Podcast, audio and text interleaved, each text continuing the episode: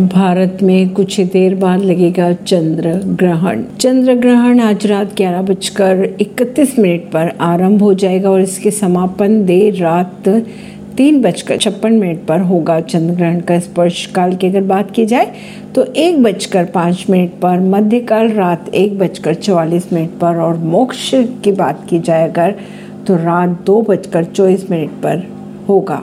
भारत के कई शहरों में दिखेगा साल का आखिरी चंद्र ग्रहण राजधानी दिल्ली सहित भोपाल, रायपुर, मुंबई, चेन्नई, कोलकाता, बेंगलुरु, हैदराबाद, पुणे, महाराष्ट्र के और यूपी के कुछ शहरों में चंद्र ग्रहण दिखाई देने वाला है। परवीन सिंह नई दिल्ली से।